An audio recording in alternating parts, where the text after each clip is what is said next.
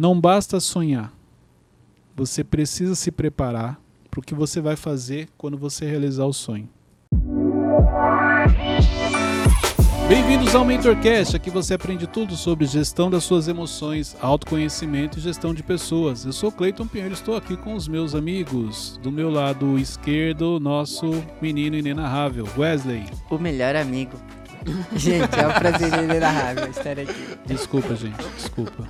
Meu Do meu lado direito, Lucas Aguiar, também conhecido como Teixeirinha. Fala, gente, tudo bem? Depois você assiste o último episódio que a gente falou sobre Rejeição, é, dores, complexos, necessidade de ser Sim, validado. Cara, eu sou logo o melhor amigo. Só uma pergunta, não tem só vocês dois por enquanto. A gente não. Sim, sim, sim. Só... Tá proibido outra pessoa aqui. Isso. E o Teixeirinha só tá aqui porque alguém lá de, da diretoria insistiu muito. Sou protegido, é, então. Senão hoje seria só eu é, e você. Brigamos lá. Até que vai chegar o dia que vai ser só o Wesley. Quem sabe? Gente, olha só. Quero falar com vocês hoje sobre as dores de realizar um sonho. Ai, muito bom. As dores de realizar um sonho. Porque a gente sempre fala assim, não, todo mundo tem que sonhar. Sim, todo mundo tem que sonhar. Mas para você poder realizar um sonho, existe um processo, e um processo que muitas vezes é doloroso. Sim. E é por isso que muita gente abre mão dos sonhos no começo do caminho. Não vou nem falar na metade, no começo do caminho. Porque dentro deste processo não é algo simples. Inclusive, eu preparei algo aqui, é, é, trazendo, fazendo até uma analogia à vida do jogador de futebol, até para facilitar o entendimento deste processo do sonho, da realização dele, o que fazer depois que você realiza, o que tem que ser feito durante essa caminhada Sim. e os efeitos e as dores que trazem. Entendeu? Então, para facilitar o entendimento, a gente vai fazer essa analogia à carreira profissional de um jogador, à vida de um jogador. Uhum. Porque vai facilitar o entendimento. Boa. Vocês têm sonhos? Claro. Qual é o tamanho deles? Grandes. Tenho. Muito grandes também. Muito? Então. Então isso já significa que o processo vai ser desafiador. Sim. Porque Sim. quanto maior é o sonho, maior é o desafio. Uhum. Entendeu? Então isso já precisa ficar claro aqui para vocês. E o que, que é importante quando a gente fala de realizar sonhos? Controle emocional. É fundamental. Porque olha só, o controle emocional ele começa a interferir já desde o começo. Para você estabelecer um sonho, dependendo do nível de controle emocional que você tem, da gestão das suas emoções, é o, sonho que você determina que você quer alcançar. Então, se você é uma pessoa cheia de complexos, cheia de feridas, cheia de crenças e traumas, pode ver, você sonha pequeno. O seu sonho não é tão grande. Por quê? Porque você não acredita que você vai realizar. Olha como que a nossa gestão emocional interfere. Se você não acha que você vai chegar a grandes lugares, se você não acha que você vai se tornar uma pessoa relevante, pode ver, você não sonha muito alto. Tem muita gente que por causa desses complexos nem sonha. Pela falta de gestão emocional. Mas ela não se acha capaz, é isso? Sim. Se, olha só, se alguém chegar para você e falar assim, Wesley, um dia você vai ser uma pessoa relevante a ponto de qualquer lugar que você for no país as pessoas vão te conhecer, vão te chamar, vão querer estar ao seu lado. Se você carrega um complexo, você vai falar assim, não, imagina, ninguém vai querer ficar do meu lado, ninguém vai me conhecer. Quem sou eu para um dia me tornar famoso? Você já não acredita naquilo. Se você não acredita no que as pessoas falam, imagina no que você tem que estabelecer. Se o que as pessoas falam para você já não faz sentido por causa do complexo que você carrega, imagina quais são os, os, os imagine quais são as metas e os objetivos que você estabelece para a sua vida.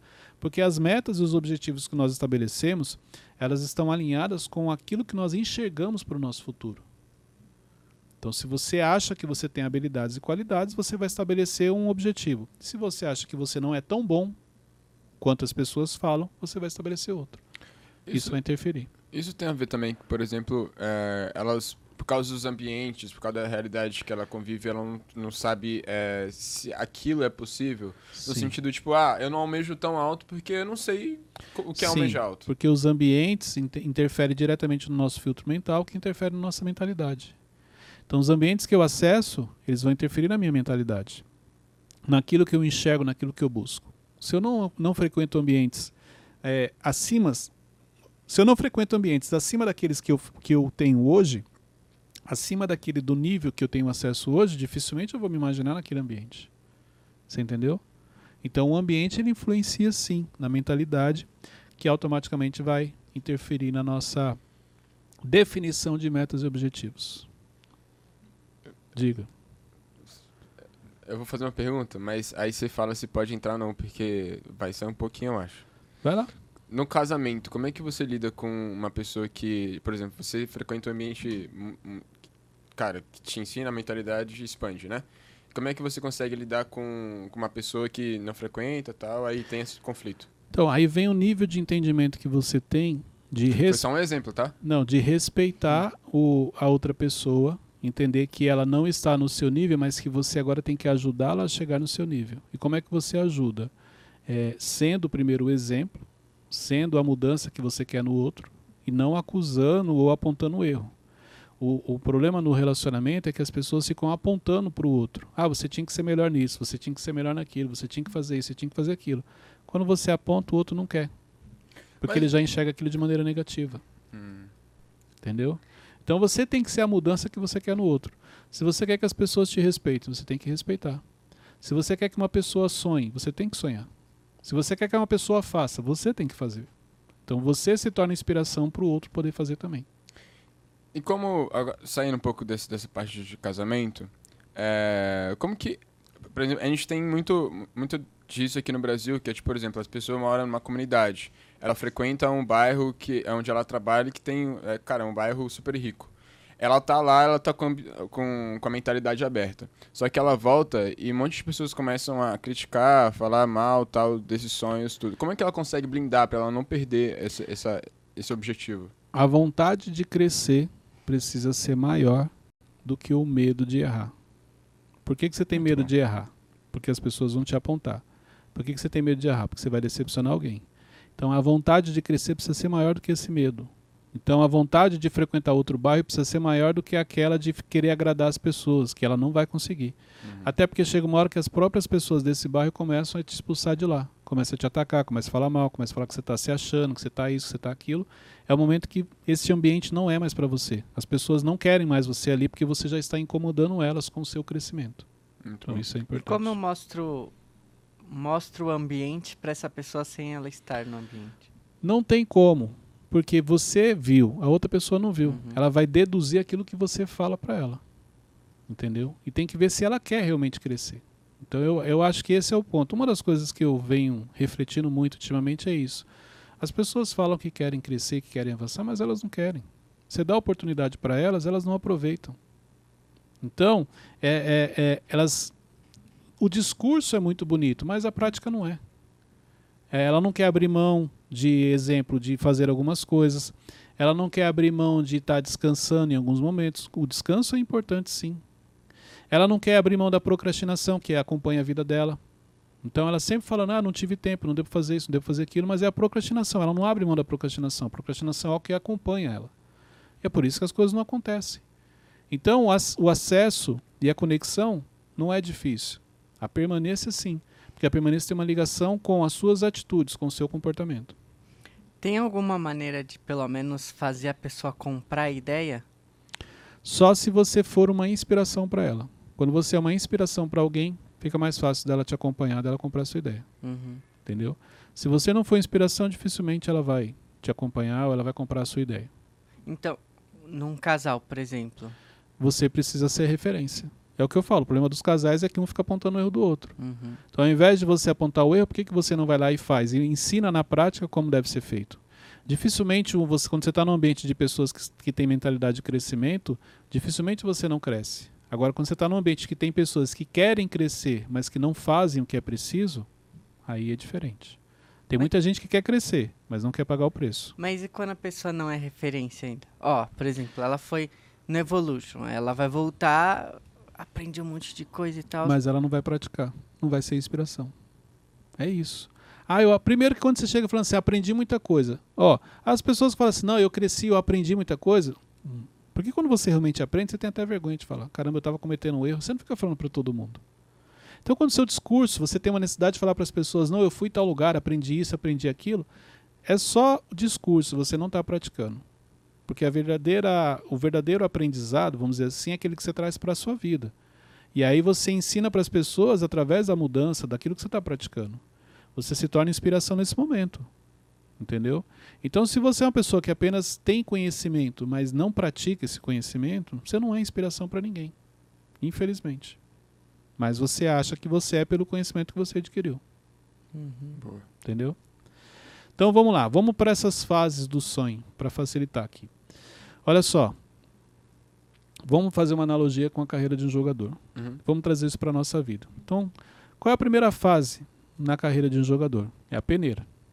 Então, na peneira, que se ele passar, já deu um passo importante para fazer parte de um time, de um clube e começar a investir. Olha só, quando a gente traz para a nossa vida essa fase, na peneira, primeira coisa, você não sabe para onde você vai.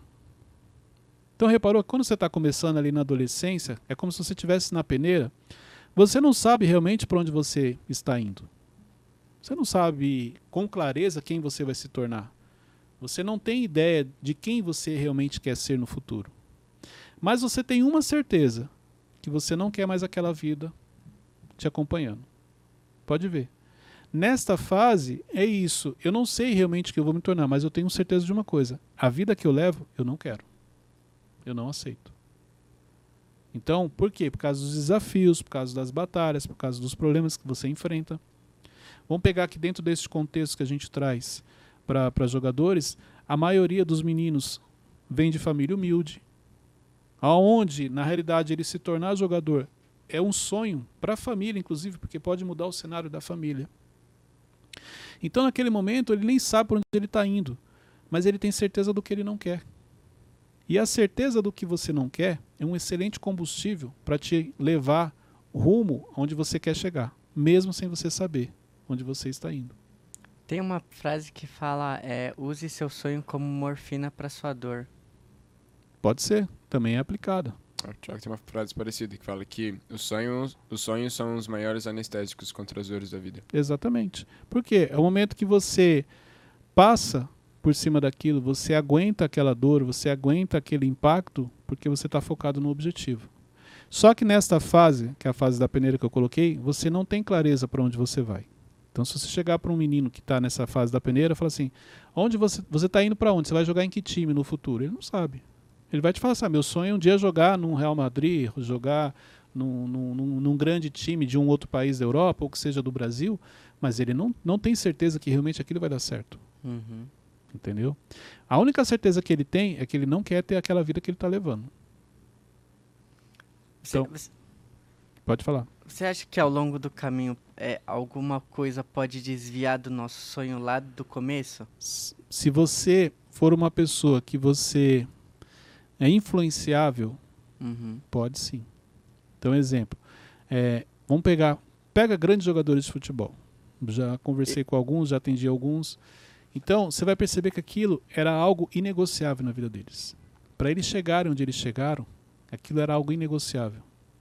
É tipo, lembra quando a gente, o, o Juliano veio aqui? Uhum. Sim. Ele falou algo que foi muito importante, que até respondendo essa pergunta, ele falou assim, ó, não existia plano B. E quando você não tem plano B, o A tem que dar certo, não tem outra opção. Então, pra, pra, eu tenho quase certeza que a maioria dos jogadores que deram certo, ele não tinha outra opção.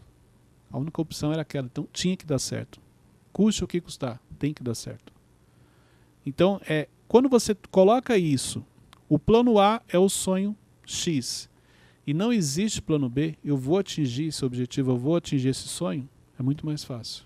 Mais fácil no sentido de manter o foco. Não que é mais fácil no sentido do processo. Por exemplo, o, o jogador Imapé, ele sempre teve o sonho de jogar no Real Madrid. Até hoje não jogou, renovou com o PSG por causa de dinheiro, outras questões assim. Você acha que foi uma, uma distração? Que que- Não. Quando que ele estabeleceu que o sonho dele era jogar no Real Madrid? Exemplo. Criança. A criança? Ele gente? tinha o quê?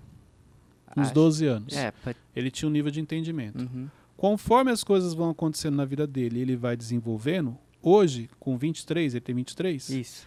ele tem outro entendimento. Então não é que ele abriu mão do sonho, mas ele entendeu que quando ele era criança, aquele sonho fazia todo sentido e era justamente o que ele precisava como combustível para chegar onde ele chegou hoje. Só que hoje, para ele poder jogar lá e realizar um sonho, ele vai ter que abrir mão de muita coisa. Pode ser que ele tenha que abrir mão do salário, pode ser que ele tenha que abrir mão é, de família, participações. participações, de uma série de coisas. Isso vai trazer um impacto na carreira profissional. Então, ele está certo, a mentalidade dele mudou. Entendeu?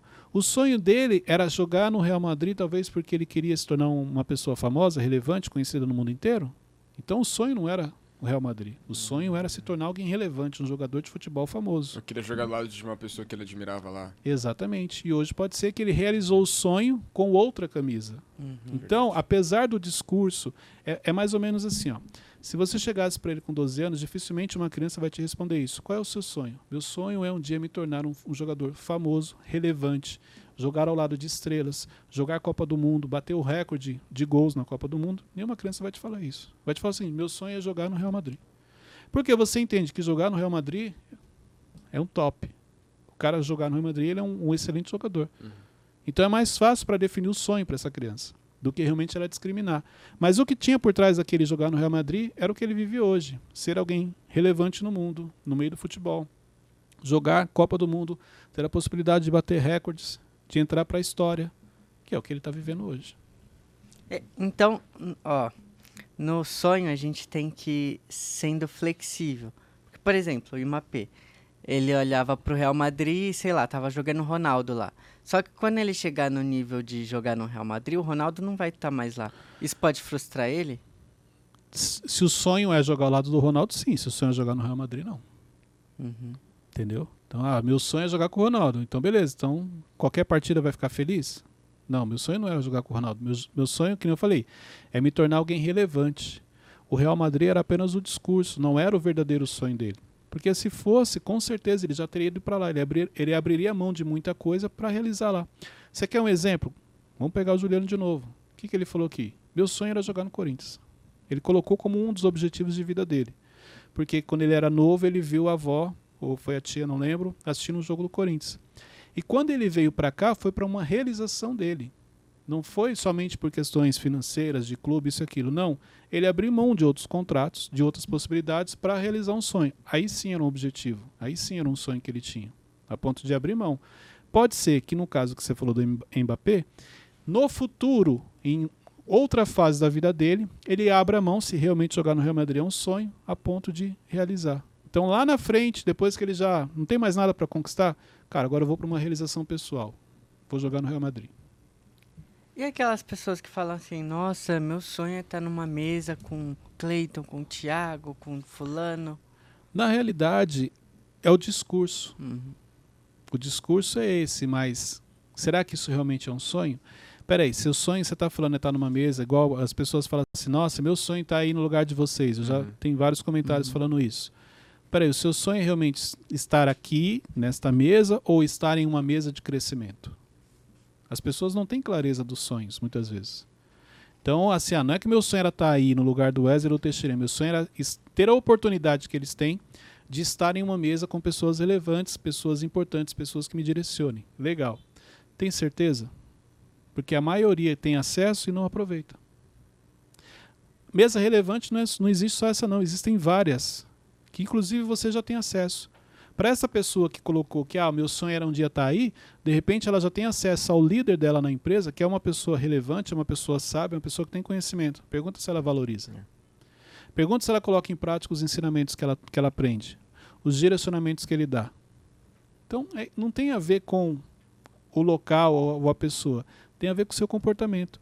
Mesmo você tendo acesso, se você não tiver o um entendimento, você não aproveita. Se você pegar essa pessoa e colocar aqui, ela não vai aproveitar. Ela vai ficar aqui olhando, vai, vai concordar, mas na prática do dia a dia, ela não vai fazer aquilo. Ok? Uhum. Dentro dessa fase da peneira, olha só que interessante.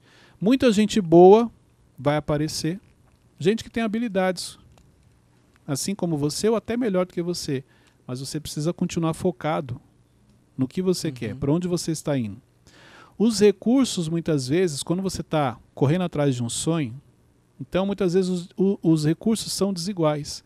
Às vezes, você tem pessoas do seu lado. Vamos por, ó, meu objetivo é me tornar diretor nessa empresa. e você entrou como operador. Pode ser que tenham pessoas do seu lado que tenham um recurso até melhor do que o seu. Assim como o jogador. Na peneira tem jogadores que têm uma chuteira melhor, um meião melhor, uma caneleira, um uniforme melhor que o dele. Mas, apesar de você não ter os recursos, o foco é o que vai te impulsionar. Não tem os recursos que ele tem, mas, cara, eu tenho uma determinação que ele não tem. Isso é importante. Não tenho os recursos que ele tem, mas eu tenho uma determinação que ele não tem. Isso vale pro talento também? Claro. Só, só o talento, se não tiver alinhado ao comportamento, à determinação, não vai te levar a realizar o sonho. Quantas pessoas talentosas você conhece e que se perderam ao longo dos anos? Dentro do meio do futebol, quantas pessoas talentosas que tinham tudo para ter se tornado o melhor jogador do mundo e não alcançaram, porque se perderam dentro do seu comportamento, dentro do que estabeleceu como objetivo. Só que tem uma coisa, uma coisa é eu acho que essa pessoa tinha talento para fazer isso. Outra coisa é a pessoa, não, eu nunca sonhei em fazer isso. Isso não era um objetivo meu. Hum, Então aquilo que é importante para você aos seus olhos, pode ser que para a pessoa não seja. Pode ser que ela já se sinta realizada com tudo que ela conquistou, com tudo que ela fez. E por isso ela não põe aquilo como prioridade. E por isso ela leva a vida da maneira como ela leva. Porque o que ela estabeleceu como objetivo de vida e o que ela estabeleceu para o seu dia a dia, ela já tem, ela já alcançou, ela já conquistou. Agora ela quer usufruir disso, ela quer curtir isso. Ela está errada? Não. Porque o sonho é individual, sucesso é individual, felicidade é individual. Isso é individual de cada um. Para você falar que você é bem sucedido, é só você conquistar aquilo que você estabeleceu como sucesso para sua vida. Mesmo que você tenha talento para fazer mais. Mas se você não busca isso, não tem como alguém chegar e falar que você é um desperdício. a gente pode trazer o Neymar como exemplo, que muita gente espera que ele seja o melhor do mundo, é, individualmente. Mas ele diz que o sonho dele é ganhar a Copa do Mundo. É isso. Então, se ele ganhar a Copa, ele vai estar realizado. Ele tem talento para ser o melhor, isso, aquilo? Tem. Agora a questão é, ele quer? Cara, sabe o que eu acho interessante sobre isso que você perguntou? É que as pessoas não se colocam às vezes no lugar dele. Ele paga um preço alto por ser quem ele é. Pode ver, tudo que ele faz repercute. Emocionalmente, imagina a estrutura emocional que ele tem que ter. Entendeu? Então é muito fácil quem está do lado de cá atacar. Eu queria que a pessoa tivesse a oportunidade de apenas uma hora do seu dia ser ele. E aí você vai entender a responsabilidade e o peso, a carga que ele carrega. Claro que isso é em consequência de quem ele é, do que ele faz, de onde ele chegou. Entendeu? Então, essa questão de, ah, ele precisa, ele tem que fazer isso, não. Cara, de acordo com o que ele estabeleceu para a vida dele, se o objetivo dele, o sonho dele, que falta para ele se sentir realizado é a Copa, de repente ele vai conquistar agora, vai ser campeão do mundo, pronto. Foi uma pessoa realizada, é, alcançou os objetivos, ele vai poder falar para os filhos, para os amigos, sim, eu sou uma pessoa bem-sucedida. Ele aproveita a vida dele? Sim. Aos meus olhos, sim. Ele está sempre ali com os amigos, com na, na, nas companhias que ele julga que são importantes para ele. Uhum. Eu não estou aqui para julgar se era o ideal ou não, mas eu acredito que dentro do entendimento dele, aquelas é as pessoas que ele gostaria de estar. Então ele está aproveitando. Entendeu? Se é as pessoas corretas ou não, isso é aos olhos de quem está julgando. Para ele, são as pessoas corretas, senão ele não ia permitir que acessassem ele. Mas ele está levando a vida dele. Agora, depois, vamos dizer assim, ele vai avaliar se ele poderia ter feito melhor, se ele usou o potencial máximo que ele tinha. Não cabe a gente julgar, entendeu? Uhum. Diga. Não. Então vamos lá. Outro efeito. Hoje tá. Gente, eu fiz a analogia do futebol, mas não é pra gente entrar no mundo do futebol. Entraram mais profundo É. do profundo. Já, já, já tá jogando, já trouxe dois, já trouxe o Mbappé, já trouxe o Neymar. Não, vamos falar da vida dos outros. Não. O objetivo é sonhos, mas ensinar para as pessoas o preço que você paga. Porque jogador de futebol é um ótimo exemplo para a gente usar aqui. Porque eles pagam um preço alto para realizar os sonhos que eles estabelecem na vida deles. O próprio Neymar é um, é um dos que a gente acabou de falar. Aproveitando que você falou, é, e se como reagir quando uma, eu pergunto isso qual o seu sonho para uma pessoa e ela tipo fala ah, é algo que eu acho bem básico, sabe? Parabenize. Mas eu acho que ela tem Incentive. potencial para muito mais. Você acha, ela não. Como que você se sentisse se falasse assim, Wesley, qual o seu sonho? Você fala, Cleito, meu sonho é ter uma caneca como essa. E eu chegasse para você e falasse assim, sério? Só isso? Para, cara, você tinha condições de ter a caneca, a TV, a mesa, você tem condições de ter tudo. Como que você ia se sentir? Ah, talvez eu ia. Ah, é? Você acha? Agora vamos ao contrário. Se eu chegasse para você e falasse assim, sério, poxa, que legal. Cara, vai para cima que você vai conseguir. E eu te falo, você tem potencial para conseguir essa caneca. Não só essa caneca, como muito mais coisas. Mas, ó, não abre mão de conquistar essa caneca. Como que você se sentir? É, Eu vou, eu vou conquistar essa caneca. Você viu a diferença? Nos dois você incentivou. Uhum. Mas o segundo exemplo, incentivando em cima daquele sonho que você estabeleceu, é muito mais fácil você chegar. E é óbvio que quando você chegar, óbvio no sentido, provavelmente vai acontecer isso, que você conquistar a caneca, que aparentemente era algo simples, você vai estabelecer um novo sonho, um novo objetivo, uma nova meta. Uhum. Entendeu? Então isso é importante. O que você não pode é matar o sonho da pessoa. Ah, você pensa pequeno, ah, você isso, você aquilo. Não, isso é muito pouco é, frente ao seu potencial. Você pode achar que está ajudando, às vezes você pode estar matando. Porque é pouco para você, que já tem experiência de vida ou está num outro nível. Mas para quem ainda não alcançou, é muita coisa a ser feita. Então isso é importante. Entendi. Dentro ainda dessa fase da peneira, você, é, muitas pessoas não vão acreditar em você. Então muita gente, quando você fala, olha, meu sonho é esse, meu sonho é me tornar um, ser um jogador de futebol, todo mundo, ah, aham, não vai acreditar. Muita pessoa vai tirar sarro, entendeu? Por isso que é importante você manter o foco no que realmente você quer. E é, e é o que o Thiago explica muito bem, a questão de sonhos, objetivos e metas. Sonho é algo que não depende só de. Você- existe uma série de fatores que tem que colaborar para aquilo acontecer. Por isso que se tornar um jogador relevante não depende só de você. Existe uma série de fatores para contribuir para que isso aconteça. Eh, você tem vários exemplos de excelentes jogadores que não se tornaram relevantes no mundo. Bons até do que outros que se tornaram relevantes e não eram no mesmo nível técnico. Então, o sonho é algo que não depende só de você. O que só depende de você é meta, é objetivo. Mas o que não depende só de você, aí você categoriza como um sonho. E quando você estabelece alguns sonhos, muita gente não vai acreditar e vai tirar sarro de você, inclusive. Que é dentro dessa fase aqui que nós estamos na peneira. Eu lembrei agora, eu assisti um vídeo que acho que entra nessa, nessa questão de talento e tal. É que a obsessão ganha do talento todas as vezes, o cara afirmava. Porque o problema do talento é que você pode entrar numa zona de conforto. Porque você tem talento, você acha que não preciso me dedicar, eu sou bom nisso. E a obsessão, ela te leva justamente ao caminho contrário. Eu vou conquistar e vou fazer o que precisa ser feito. Então o talento pode falar para você, eu não preciso treinar, eu já sou bom. A obsessão não, eu vou treinar muito, porque eu não abro mão disso. Então, dentro desse contexto, faz todo sentido o que você falou. Boa. Vamos para a fase 2.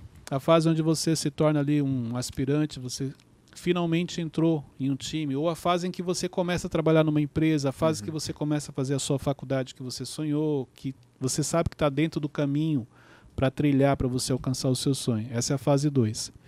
Nessa fase agora você começa a ter responsabilidades. Repare que na primeira você não tinha, porque você era um sonhador. Quando você começa a percorrer o caminho para alcançar o seu sonho, a responsabilidade vem.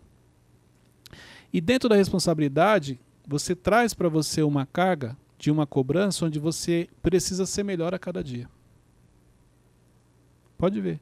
Então, se você começa a trilhar o caminho onde você enxerga que esse caminho vai te levar ao seu sonho, no caso aqui, um jogador, se tornou um jogador profissional, começou a jogar num clube relevante, grande, é, ele traz uma responsabilidade com ele. E ele precisa continuar treinando e ser melhor a cada dia para ele continuar crescendo e avançando. Sim. Profissionalmente falando, na nossa vida não é diferente. Se você quer realizar, você precisa continuar focado nisso. Uma outra coisa que acontece, junto com essa responsabilidade, com essas cobranças, vem a responsabilidade. Não, junto com essa responsabilidade vem a cobrança. Então você já não pode agir como antes. Você já não pode ter as mesmas atitudes de antes. Você precisa se dedicar mais. No caso do jogador, ele precisa cuidar melhor da alimentação, treinar, se dedicar a uma série de coisas. No caso da nossa vida, você precisa dormir bem, você precisa se alimentar bem, você precisa estudar, você precisa se dedicar, Para o jogador é treino, para a gente é estudo. Ele tem que treinar, não que ele não tem que estudar, mas ele tem que se dedicar ao treinamento. No nosso caso, você tem que estudar, você vai ter que ler livros, participar de treinamentos. Tudo para você poder continuar avançando. Nessa fase 2, ainda muita gente não acredita em você. Muita gente ainda duvida que você realmente vai alcançar esse objetivo. E muita gente, inclusive, vai falar para você o seguinte: olha, para com isso, abre mão disso daí. Isso é bobeira, isso não vai dar nada não. Você vai ficar aí até seus 20, 20 e poucos anos para depois descobrir que você não ia chegar a lugar nenhum. Melhor você desistir e já se dedicar a outra coisa. Por quê? Porque elas não acreditam do seu sonho. Quem, quem são as pessoas que mais desacreditam de mim? São as pessoas que estão abaixo de mim ou acima? As que estão abaixo. Por que as que estão abaixo? Primeiro, elas não entendem o que você está falando. Elas não enxergam o que você está enxergando. As que estão acima, elas nem se incomodam com você.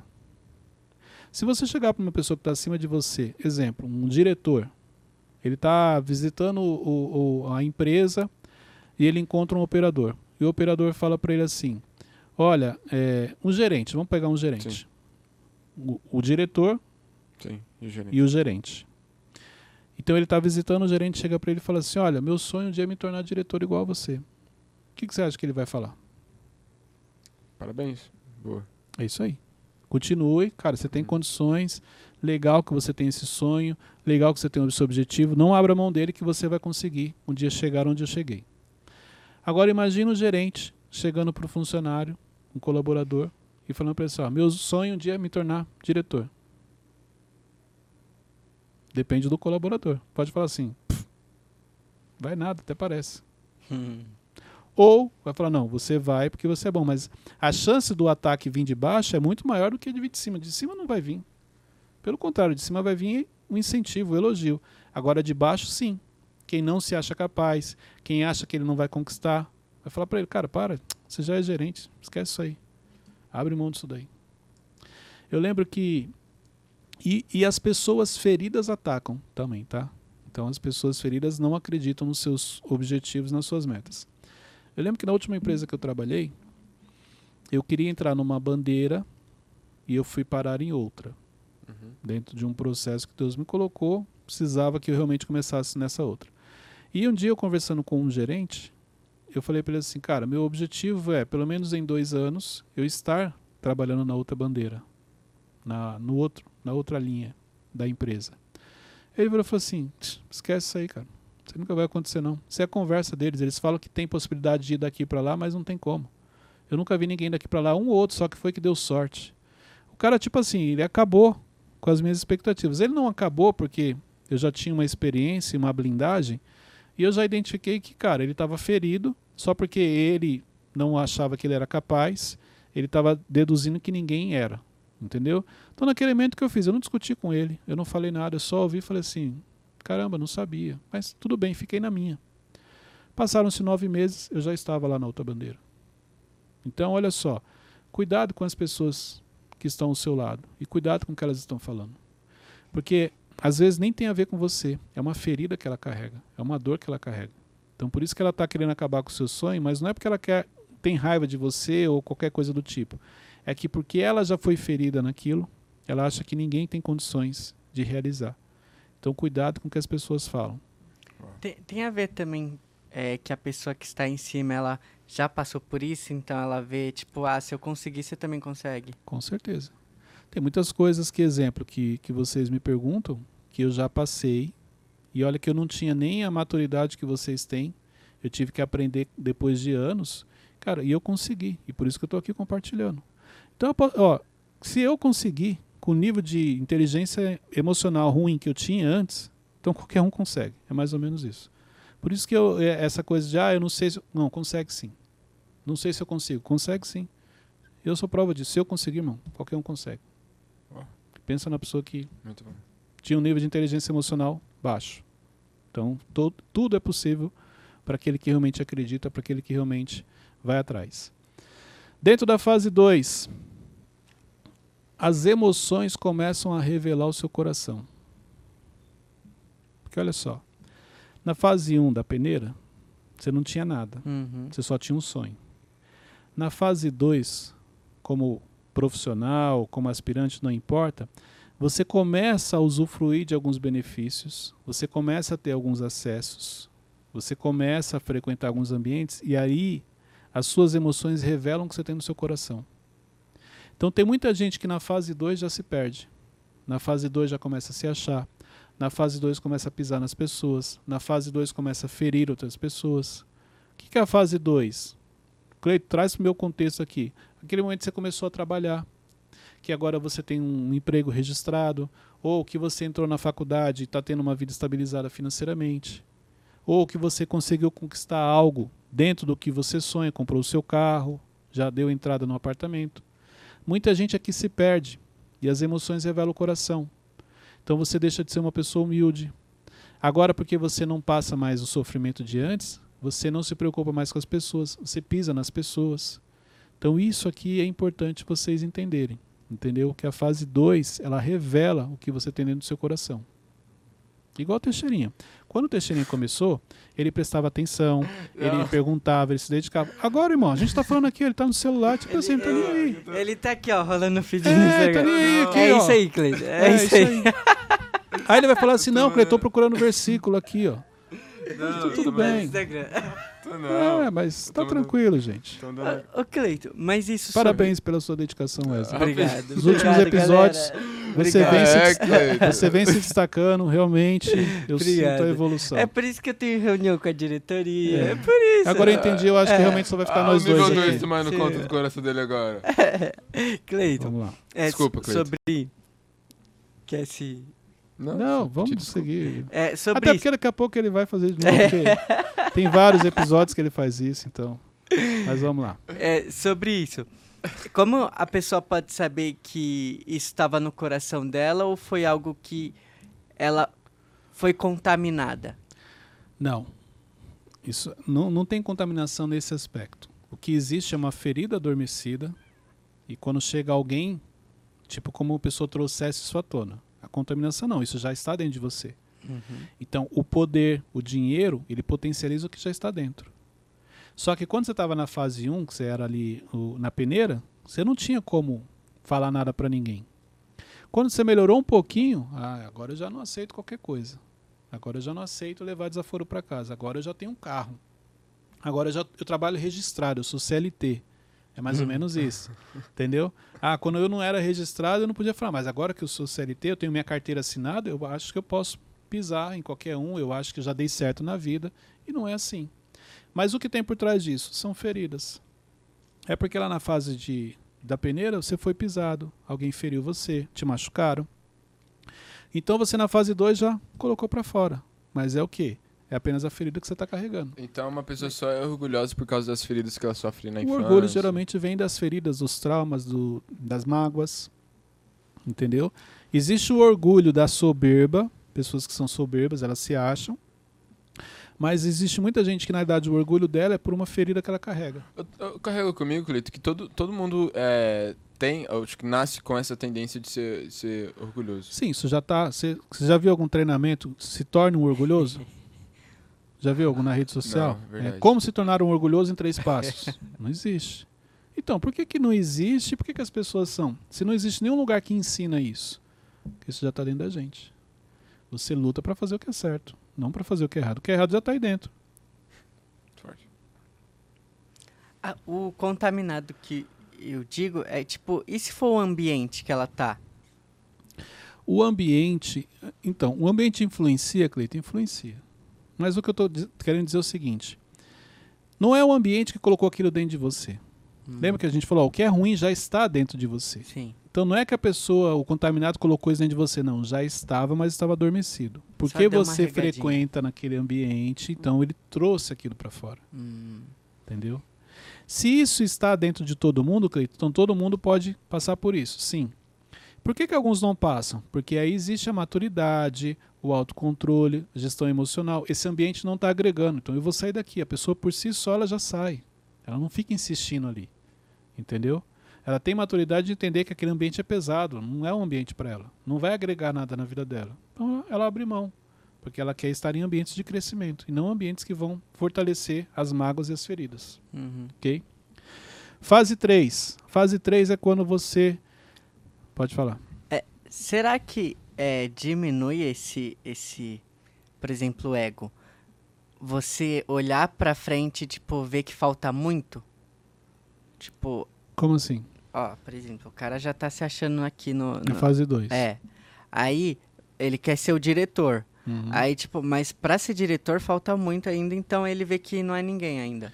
Não, aí é o complexo. Aí, esse cara que tá se achando, ele não tem essa visão. Ele já acha que ele já tá no topo. Esse cara que você tá falando é o cara com complexo. Que ele não percebe a evolução, que ele já está na fase 2 e falta pouco para ele chegar na fase 4. Aí o complexo dele impede ele de enxergar o avanço e o crescimento a ponto dele desistir. Então olha só, ele estava no caminho, estava crescendo, estava no processo, ia realizar o sonho, mas ele desistiu. Na metade do caminho, entendeu? Uhum. por causa do complexo, porque realmente ele, ele. E outra coisa, tem a autossabotagem. Autossabotagem é o momento em que algumas coisas estão prestes a acontecer na sua vida e você vai lá e destrói tudo. Porque uma crença do não merecimento potencializa a sua autossabotagem.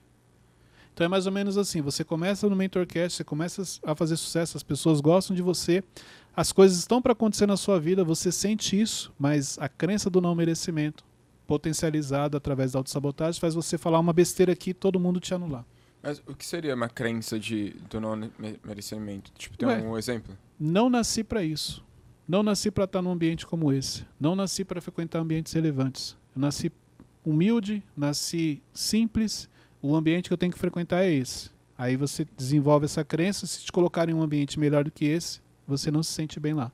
Aí você luta para sair daquele ambiente de maneira inconsciente. O seu comportamento te expulsa de lá. Por quê? Por causa da autossabotagem interna, na falta de controle emocional. Lembra que eu falei no apartamento? Eu vim para alugar. Quando eu entrei, veio a crença do não merecimento, complexo de inferioridade. Não, quem sou eu para morar aqui? O que, que eu fiz? Dei um jeito de sair. Não aluguei. Mas era o que Deus tinha. Tinha um propósito ali. Tanto que eu voltei depois de anos não alugando, agora comprando. Só que dessa vez eu já tinha quebrado essa crença e já tinha trabalhado esse complexo. Aí eu consegui morar lá. Você acha que o, o sonho ele tem um prazo de validade? Tem, quando você realiza. Não, não, eu, não, eu digo assim de a pessoa tá tentando isso há 5, 7 anos e Não. não alcança. Não. Ela está errando. Uhum. Ou ela está errando ou ela está querendo. Exemplo: existem sonhos que você vai realizar com 30 anos da sua vida. Existem sonhos que você vai realizar com 40 anos. Depende do sonho que você estabeleceu. Por isso que eu falei: quanto maior é o sonho, maior é o processo e mais tempo você vai levar para concretizar ele. Entendeu? Então isso é importante. É igual objetivos. 2023 está vindo aí. Quais, quais são os objetivos que você vai estabelecer? São objetivos para seis meses, para 12 meses, ou são objetivos que não vão se realizar em 2023, somente em 2024 ou 2025. Então isso é importante. Luciana tem uma pergunta. Mas os sonhos não têm a ver com os níveis que você tá? Porque, por exemplo, é que ele tem um prazo de validade, mas dependendo, eu tô num nível, eu tenho um sonho.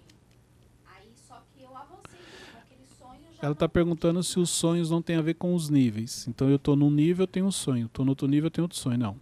Primeiro vamos separar. Sonho. O que, que é sonho? Sonho é aquilo que não depende só de você.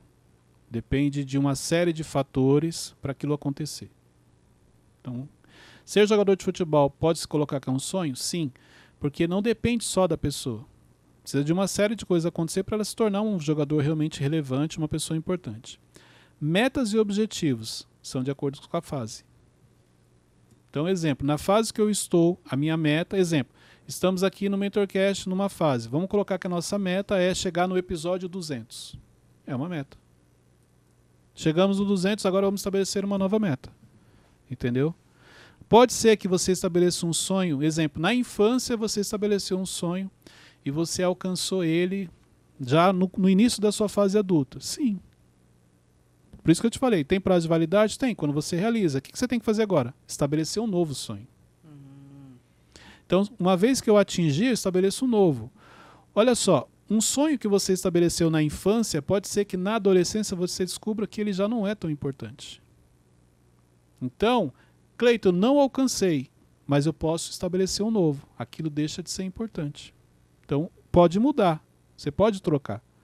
Porque, igual eu, na minha infância eu tinha alguns sonhos, na adolescência eu tive outros. Na fase adulta eu tive alguns. Hoje, minha cabeça já é outra. Aquilo que era importante para mim antes, hoje já não é. E aquilo que eu estabeleci como objetivo, eu já alcancei. Mas isso não quer dizer que eu não tenha ainda objetivos, metas e inclusive sonhos também. Sabe? Ó, então tem gente que não tem clareza no sonho, é isso. Boa parte. Sabe aquela história? Eu acho que tá. Eu não lembro o nome do livro, mas tá num livro do Tiago do Pescador.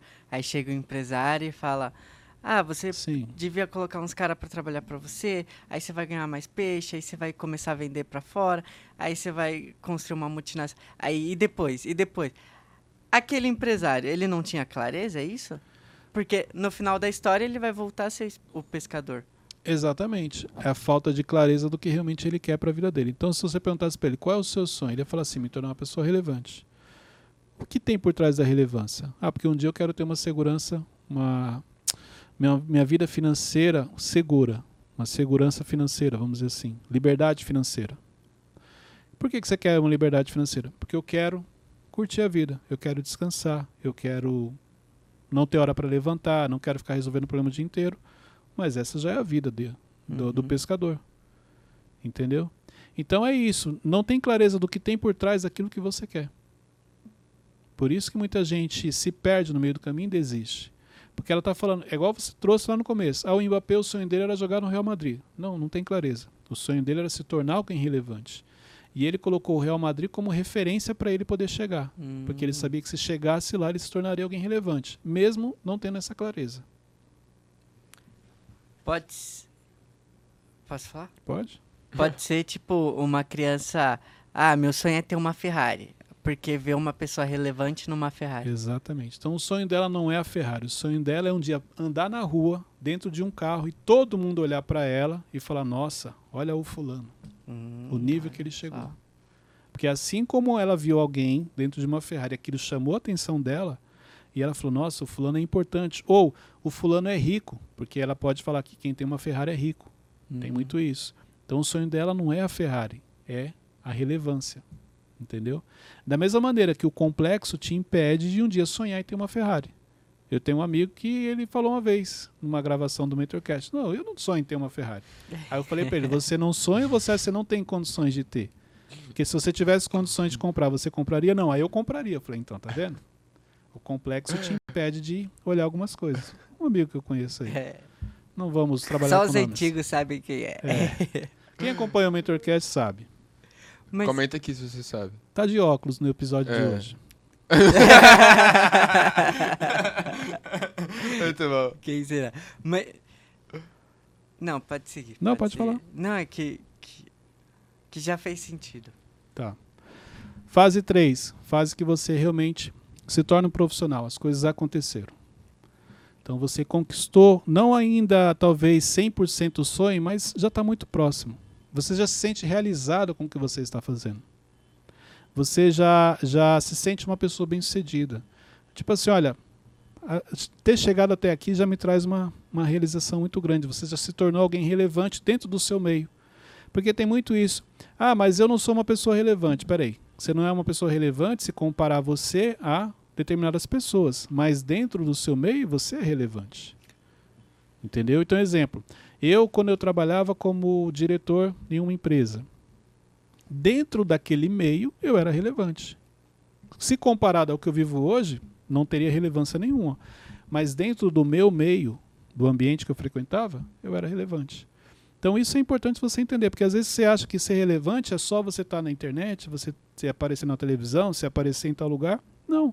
No seu ambiente você já tem uma relevância muito grande, inclusive você inspira muita gente. Mas é porque o seu foco está no lugar errado, você não consegue enxergar isso. Sobre os sonhos e níveis e tal, tem aquele exemplo do cara da. Do que tá no ponto de ônibus e vê o cara de bike. Aí vê o cara de bike, vê o cara do carro. Aí vê o cara de helicóptero, vê o cara de. Sim, mas aí que tá. Por isso que é importante você ter clareza do que você quer. Então, exemplo. O cara está no ponto de ônibus, o sonho dele é ter uma bicicleta. Aí tem uma bicicleta, o sonho dele agora é ter uma moto. Tem uma moto, o sonho dele é ter um carro. Tem um carro, o sonho dele é ter um helicóptero. Então, quer dizer, nunca tá bom. Mas olha só, se vamos supor que o sonho dele é ter uma moto. E ele está no ponto de ônibus. Então o processo para ter a moto é: vai ter a bicicleta, próximo passo é a moto. Realizou. Isso não quer dizer que ele parou na moto. Agora ele vai sonhar com o próximo passo. O carro. Realizou. Qual é o próximo passo? O helicóptero. Próximo, o avião. E é isso. Então, quando você tem essa clareza, você vai renovando esses objetivos, essas metas. Você não é obrigado a ficar parado. E você também não é obrigado a ter que ficar crescendo. Tem isso. Porque eu quero crescer, eu acho que vocês dois são obrigados a crescer. Não. De repente, o que você quer para a sua vida é: quero ter esse estilo de vida aqui. E aí? Estou feliz, tá tudo bem. Que é o que você falou do empresário e do pescador. Uhum. O empresário, na correria dele, olha para o pescador e acha que a vida do pescador não tem relevância. E não percebeu que o que ele corre, o que ele busca, na realidade, é um dia ter uma vida igual a do pescador. Uhum. Então essa incoerência acontece no dia a dia das pessoas. Dentro da fase 3, os ataques que você recebe já são mais pesados, porque já começam a ser de pessoas que têm mais relevância. Então nessa fase já não é mais qualquer um que te ataca, já não são parentes ou pessoas do seu convívio. Muitas vezes, quando você chega num determinado nível, são pessoas já relevantes para o meio. Exemplo, no caso do jogador, começa a receber ataques de ex-jogadores, de repórteres, de, de, de, comentaristas, de pessoas que já têm uma relevância, já têm um peso no que ela fala para as pessoas, né? tem um conhecimento. No, no nosso caso, você como diretor, você começa a receber ataques às vezes de um outro diretor, de uma pessoa que tem uma relevância, entendeu? Na, um comentário que é feito. Então, o nível de ataque aqui já é diferente. Você tem que estar preparado para isso. Por isso que é importante você ter estrutura emocional. O que, que você pensa daquela frase? É, se tem hater é porque tá dando certo. Essa frase é boa para quem tem estrutura emocional. Porque para quem não tem, ela não vai falar isso. Porque assim, é, ela tem todo sentido. Porque se você, quando você começa a fazer algo relevante, você começa a ser atacado. Quando você começa a dar frutos, é igual a árvore, começa a dar frutos, ela começa a receber pedrada, paulada, para derrubar os frutos. Para quem tem estrutura emocional, é mais fácil lidar com essa frase. Para quem não tem, é muito difícil. Porque é quando os haters começam a aparecer e a pessoa que não tem estrutura emocional, ela se perde. Então, exemplo, dentro da fase profissional, existe muito hater. Pe- Pega um, pega um jogador de futebol, quando ele se torna profissional, ele tem a torcida falando mal, se ele jogar mal, tem os repórteres, tem o técnico, tem o time, tem família, tem parente, tem um monte de coisa. Se ele realmente não tiver uma estrutura emocional, não tiver preparado, ele vai desistir. Ele vai falar, cara, não valeu a pena. Não valeu a pena lutar tanto para chegar aqui, porque muita gente falando mal. Só que isso não acontece só com o jogador de futebol, acontece com muita gente no dia a dia. Quando se tornou diretor da empresa, agora os funcionários reclamam, os gerentes reclamam, o líder de cima reclama, a esposa reclama, os filhos reclamam, todo mundo reclama. É como se ele fosse atacado. Por quê? É o preço que você paga por chegar em determinados níveis. Quanto maior é o seu sonho, maior é o processo, maior é o preço que você vai pagar.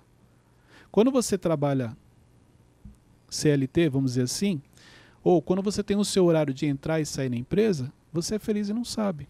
Você entra lá às 8 horas da manhã, 4 e 20, 5 horas você vai embora. Quando você se torna diretor, gerente, que você já passa a ter um cargo de confiança, sua carga horária já muda. Então não é mais simplesmente você bater o cartão e virar as costas e não quero saber o que acontece aqui. Não, agora você tem uma responsabilidade maior. É igual exemplo, na fase da peneira do jogador, ele não tinha uma responsabilidade, quando ele vem para o aspirante, ele, ele começa a ter uma, uma responsabilidade, quando ele se torna profissional, agora mudou. Agora não dá mais para ele fazer o que ele quer. Agora ele tem que fazer o que o contrato determina. Não dá mais para falar o que ele quer. Ele tem que falar o que a mídia precisa escutar. Não dá mais para ele dar a opinião dele. Ele tem que falar o que as pessoas querem ouvir. Olha que interessante. Então você acaba se tornando escravo daquilo. Você se torna escravo da sua profissão. Você pode se tornar escravo do seu sonho. Por isso que você tem que ter estrutura emocional. Porque para você realizar o seu sonho, em determinado momento você vai se tornar escravo dele. E se você não tiver estrutura emocional, você vai abrir mão. E aí, aquilo que era um sonho se torna um pesadelo. Como assim, escravo? Você não vai mais conseguir parar? A partir do momento que você não pode falar o que você quer, que você não pode fazer o que você quer, que você não pode ir onde você quer, você se tornou um escravo, sim ou não? Sim. Olha que Entendi. interessante. Você se torna escravo do seu sonho. E é nesse momento, Mas se quando- você não tiver estrutura emocional, que o sonho vira pesadelo. Quando a pessoa calcula o sonho, ela não consegue imaginar isso? Você já ima- imaginou isso no seu sonho? Aquilo que você sonha na sua vida? Que um dia você vai se tornar escravo? Não, é. Pois é. Se o Neymar não tiver estrutura emocional, a gente pode falar que o sonho dele virou pesadelo? Sim. Porque hoje ele é escravo do sonho dele. Olha que interessante. Para refletir. O Neymar é escravo do sonho dele. Um dia ele sonhou em ser jogador de futebol. Hoje ele é escravo. Por quê? Ele não pode falar o que ele quer. Ele não pode fazer o que ele quer. Ele não pode ir onde ele quer.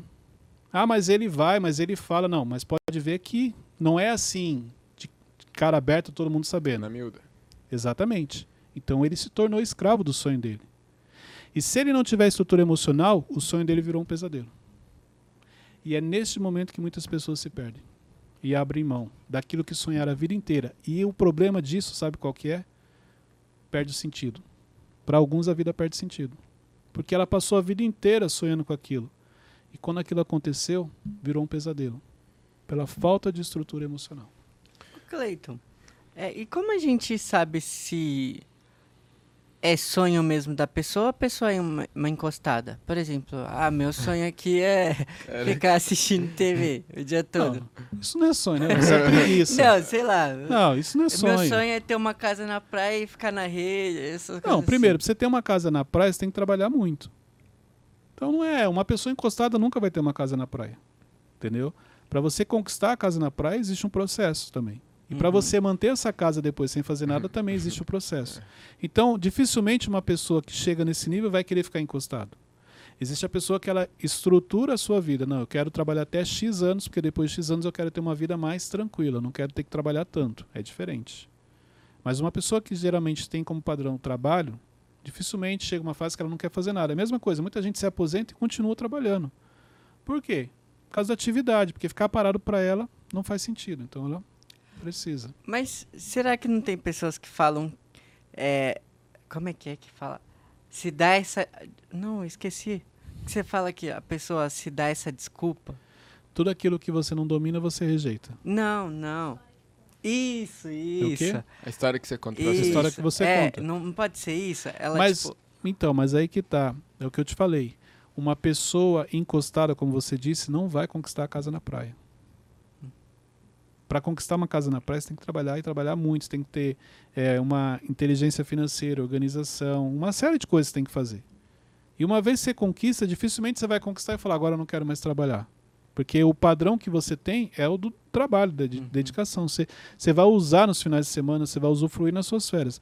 Mas simplesmente abrir mão de tudo para só curtir aquilo, existe, mas são casos menores. entendi. Eu, tem... Ah, não, mas depende muito da pessoa. Eu ia falar, tipo... Também tem a questão de, por exemplo, você não vai demorar uma vida inteira pra, se, se o seu objetivo é ter uma casa na praia pra conquistar essa casa. Depende, Mas tem depende pessoas pessoa, né? que, que levam. Tem pessoas que conquistam antes, tem pessoas que levam. Uhum. Entendeu? Fase 4. Final da carreira. Vamos falar assim. Então, olha só, depois de passar por tudo que você passou, quando o jogador chega no final da carreira dele, o que, que acontece com ele? Boa parte deles Some. desaparece. Desaparece, muitos passam por dificuldade financeira, porque olha só, isso aqui é importante. É. Não basta sonhar. Você precisa se preparar para o que você vai fazer quando você realizar o sonho. Então, se quando você realizou o sonho que você estabeleceu para a sua vida, você não souber o que fazer, como se prevenir, como é, é, se blindar, planejar o seu futuro, você vai realizar o sonho e depois você pode entrar numa fase muito difícil. Isso é muito, muito real mesmo. mas é real. Então, olha só, sonhou a vida inteira esse jogador, se tornou jogador, encerrou a carreira, e a carreira de jogador é curta. E agora, se ele não se planejou, se ele não se dedicou a alguma outra atividade, agora o que, que ele vai ser? Ex-jogador. Só que ex-jogador não tem salário, ex-jogador não tem tantos acessos assim. Alguns, sim, pela relevância, conseguem continuar sendo um ex-jogador e tem convites, mas boa parte deles não, simplesmente somem. Eu vejo muito isso na, na, no- na vida do Ronaldo, porque o Ronaldo, ele se aposentou, né? Ele parou de jogar, só que ele tá com um monte de empresa. Mas ele, quando ele era, sucedido. vamos lá, quando ele era jogador, ele já tinha as empresas. Ele já começou a pensar, não só ele, vários. Ah. Então ele já tinha a R9, exemplo. Eu lembro que o Cafu, ele tinha uma empresa de guincho, se eu não me engano. Então, Sim. eles já estavam investindo em negócios. Porque é como se assim, ó, ele já se preocupava com o futuro. Sim. Ele sabia que a carreira dele era curta, realizei o sonho, mas depois do sonho eu preciso dar sequência. Entendeu? Só que infelizmente a maioria não tem essa essa essa visão, por quê? Pela falta de controle emocional. Então, é mais ou menos assim, ó, eu estou vivendo, eu realizei. Eu tô- hoje eu tenho dinheiro, eu tenho recurso, eu tenho acessos, ele só quer saber do momento. Ele não se preocupa com o futuro, porque ele está tão seguro, porque ele está no auge da sua carreira, e ele esquece que na vida tudo passa. Você tem altos e baixos. Faz parte. Então ele não se preocupa com isso. Porque na hora que você está no auge, tudo dá certo. Todo mundo gosta de você, todo mundo quer falar você, todo mundo te procura. E é nesse momento que você tem que se preocupar com o futuro. Isso tem a ver também com essa questão do, do- da cegueira que o talento traz pra você? Porque, tipo, às vezes a não, é o, pessoa. não é o talento, é a falta de controle emocional. Não, eu falo porque, tipo, na- é, a- às vezes a pessoa a- se acha tão talentosa que ela acaba não, não, pe- não- não pensando, tipo, e se caso al- meu joelho quebrar, sei lá, e eu não conseguir mais jogar, e aí, o que, que eu vou ter? Então, mas aí que tá. A pessoa, isso tem a ver com a gestão de carreira. Aí tem a ver com as pessoas que estão próximas a você, profissionalmente falando. Ah, você trabalha registrado, você é CLT, então você.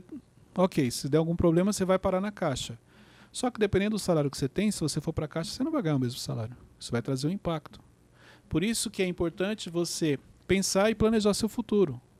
Com, com planos de aposentadoria, vamos dizer assim, aposentadoria no sentido de futuro. Não estou falando desses planos de Sim, previdência, sim, sim, porque isso não garante futuro de ninguém. Aham. Mas você planejar, peraí, eu estou no auge da minha carreira, estou com 30 e poucos anos, estou profissionalmente falando, estou trabalhando. Quando eu tiver com 40, eu já não tenho o mesmo pique. Com 50 eu vou ter menos. Com 60, então, nem se fala. O que, que eu estou planejando para o meu futuro? Forte. Entendeu?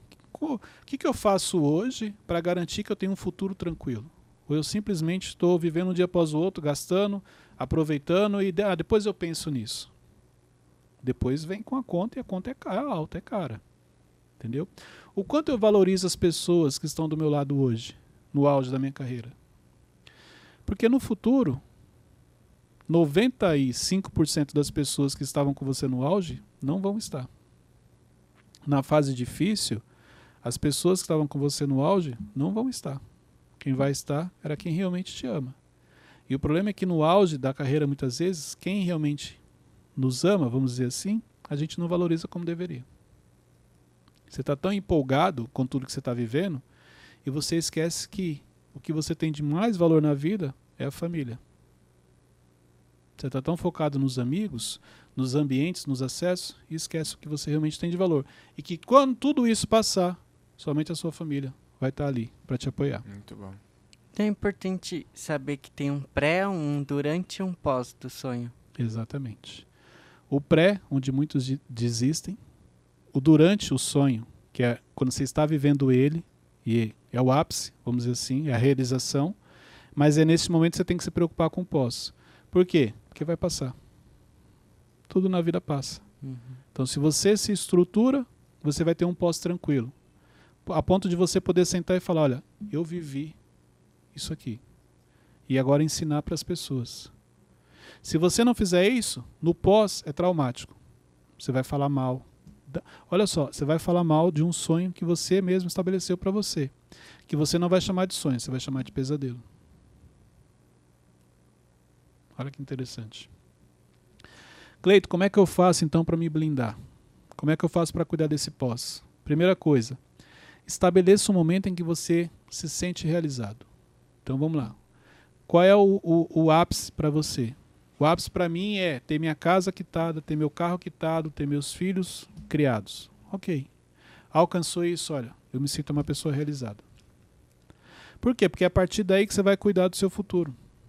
A partir daí você para de focar naquilo e começa a pensar no pós aquilo. De que, que adianta você O seu sonho é justamente isso: ter sua casa, seu carro, seus filhos criados.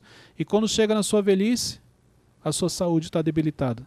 Você não consegue usufruir dos netos. Você não consegue conviver com os seus familiares. Com tudo aquilo que você construiu, você não consegue usufruir. Por quê? Porque você só focou em uma coisa, esqueceu as outras. Então estabeleça um ponto em que você vai olhar e falar: olha, sou bem sucedido, agora eu quero me preocupar com o futuro. Diga, Wesley. Ah, entendi. É que eu ia perguntar assim, ó, o sonho vai de acordo com o nível. Aí você vai, você vai mirando aqui, aí você vai, mas às vezes você já começou a tá no pós aqui. Aí você nunca atingiu aqui. Então, você é, não tinha alcançado porque você não estabeleceu e aí você começou a desistir antes. Então, é, é o que eu te falei, ó. Exemplo. Para eu me considerar bem sucedido, eu quero ter meu, minha casa quitada, um exemplo, meu carro quitado, meus filhos criados. Ok. Se você alcançou isso cedo, não é que você vai parar. Não, mas você vai continuar usufruindo, mas olha só, me realizei aqui. Agora daqui para frente, deixa eu estabelecer um padrão para minha vida. Se você não estabelece, o que, que acontece quando você chega nesse nível? Já está com a casa quitado, o carro, tudo. Aí você quer morar no outro lugar. Aí você quer um carro mais caro. Aí você quer uma casa mais cara. Conquistou. Aí você quer uma outra agora mais cara ainda. Entendeu? Nunca vai ter limites. Uhum. Nunca vai ter um momento em que você quer dar aquela estabilizada, de repente agora começar a juntar recursos para ter uma vida tranquila na velhice. Não, os recursos vão chegando e você vai gastando. Recursos vai chegando e você vai gastando. Você não tem esse planejamento financeiro para o seu futuro. Entendeu? Então isso é importante. Você começa a gastar dinheiro com coisas que não são relevantes mais para você. Que na realidade tem um fundo emocional. Porque você não tem clareza do que você está fazendo. Outro ponto, pense a longo prazo. É fundamental. Principalmente quando você está no auge. No auge a gente só pensa no momento. E você tem que pensar a longo prazo também. Entenda que o período não é longo. A fase realmente de auge da nossa vida, vamos dizer assim, não é porque a nossa vida, pode ver, ela faz isso aqui, ó. Claro que dentro deste contexto, com altos e baixos. Uhum. Mas ela vai, depois é isso.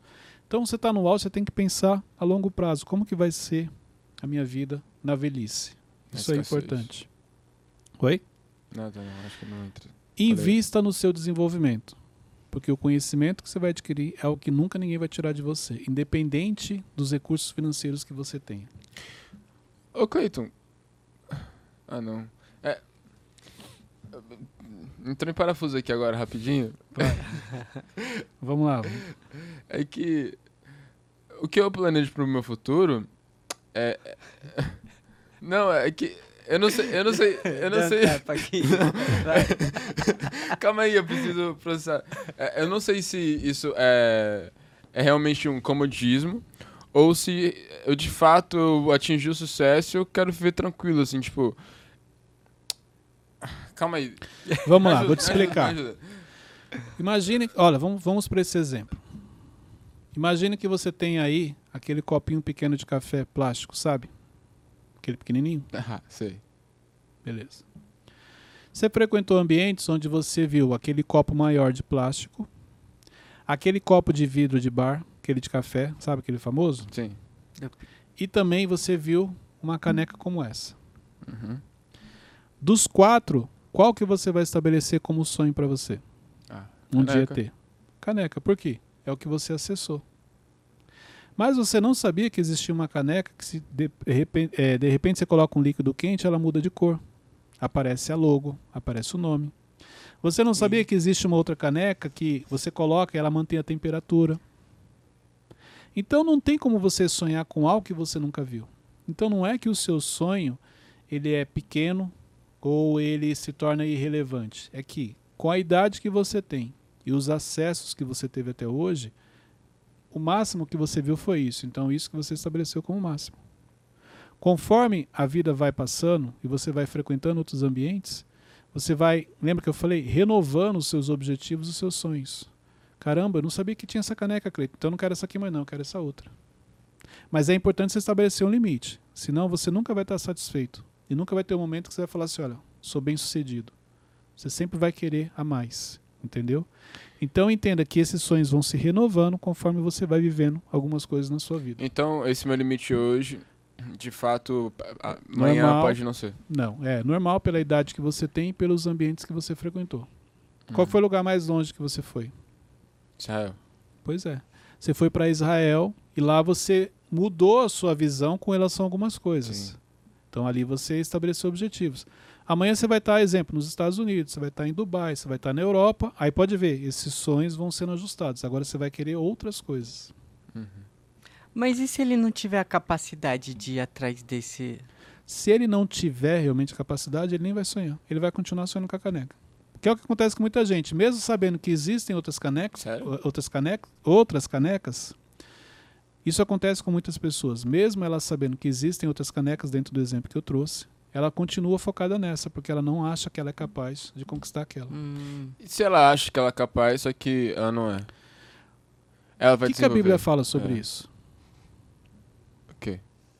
Sobre o que você acabou de falar. Momento reflexão, vamos lá. O que, que você falou? É uma pessoa que acha que é capaz, mas ela não é. O que, que a Bíblia fala sobre isso? Tiago. Assim como o homem pensa na sua alma, Uhum. assim Sim, ele ele é.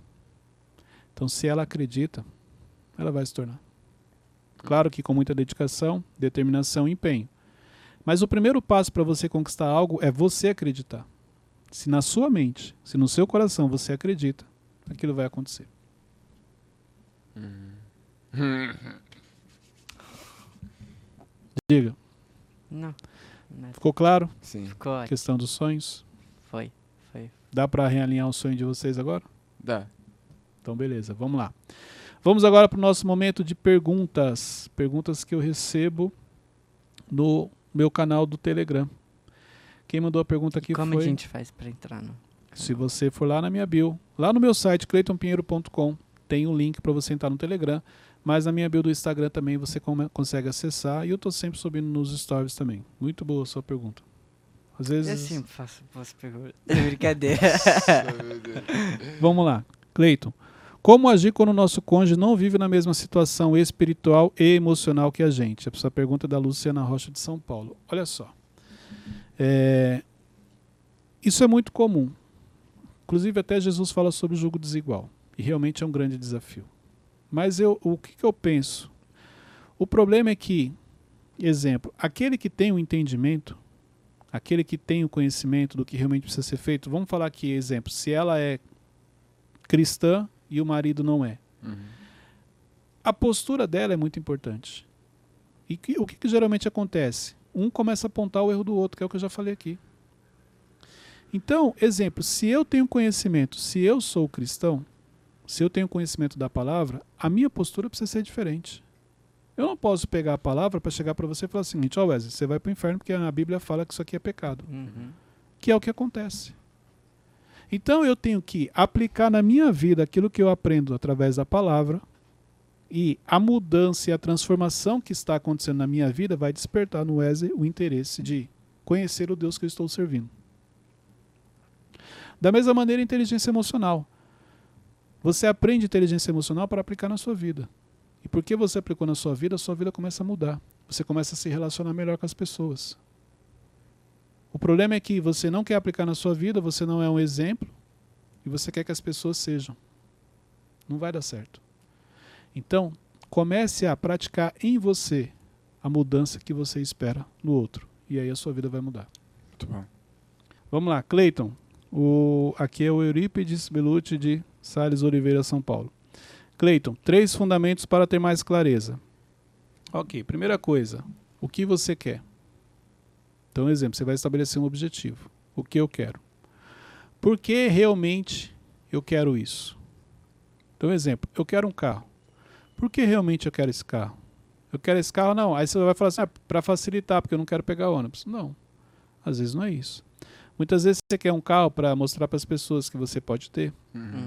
Muitas vezes você quer um carro para você poder é, é, voltar lá onde você morava e chegar de Tirar carro, onda. tipo assim, tirar onda, Uhum. entendeu? Muitas vezes você quer um carro porque você quer ter mais tempo da sua casa para o trabalho. Então, qual é o verdadeiro motivo? A clareza ela vem quando você estabelece um objetivo e descobre o porquê realmente você quer aquilo Uhum. entendeu? E o quanto você está disposto a pagar o preço para ter aquilo. É aí que ela vai vir. Então, olha só, estabeleça o objetivo, descubra por que realmente eu quero e o quanto eu estou disposto. Se você responder essas três perguntas, você vai ter clareza e aí você consegue ter foco e através do foco você vai realizar. Por que, que as pessoas não conseguem ter foco? Porque não tem clareza. Porque não tem clareza porque elas contam uma historinha para elas. Geralmente não é aquilo que ela está falando para ela. Então isso aqui vai te ajudar. Perguntas? Uh-uh. Ficou mais claro? Ficou. Hoje Pararam com, a- com as ris- risadas aí. Tivemos que editar aqui uma parte que os dois começaram aqui a rir, gente. Ô, vai para os bastidores, mas não vai ficar no ar. Depois o Davi já editou. Pega esse link, compartilhe nos grupos, até porque é um link que ajuda todo mundo, independente, trabalho, família. Estamos falando de sonhos e todos temos que sonhar. Sim. Pode ver que o que faz você avançar, a motivação que você busca é de acordo com o sonho que você tem. Então, se você não tem sonhos, automaticamente você não tem motivação. Muita coisa para você não vai fazer sentido. Daí a importância de você sonhar. Na descrição você tem aqui também o acesso ao Evolution Online, uma oportunidade para você dar o próximo passo, ir para o próximo nível. Pode me chamar no direct do Instagram também, se você quiser mais informações, eu vou direcionar, a equipe vai te direcionar também. Deus abençoe a todos, até o próximo episódio.